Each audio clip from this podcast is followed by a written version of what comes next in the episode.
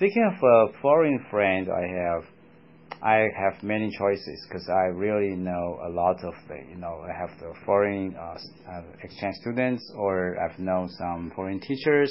And since uh, I've been uh, working as a teacher and also met other foreign teachers as my colleagues.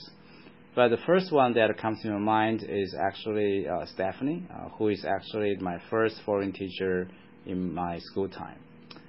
She was born and raised in America, Michigan State and uh, she uh, told me that she when she graduated from university she just came to China to become a teacher.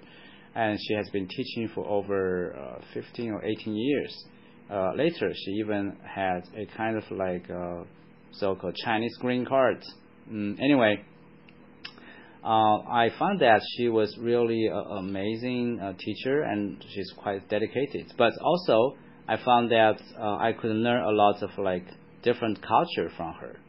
Mm, for example, uh, she is a person who always like to be very straightforward. You know, well, sometimes in Chinese culture, people like to beat around the bush. Uh, we would not like really say something directly, but she was like kind of like very candid person, and she always liked to say what she was thinking.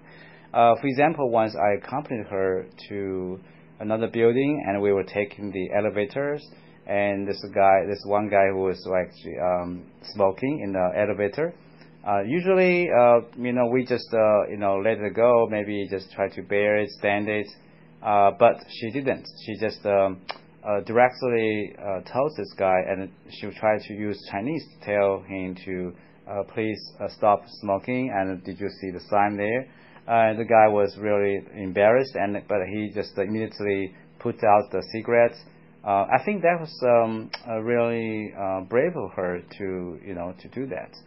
Um, another time I found that when I was actually uh, you know giving her some gifts, she would immediately open it and uh, check it out and say thank you, Debbie, thank you so much for the gift.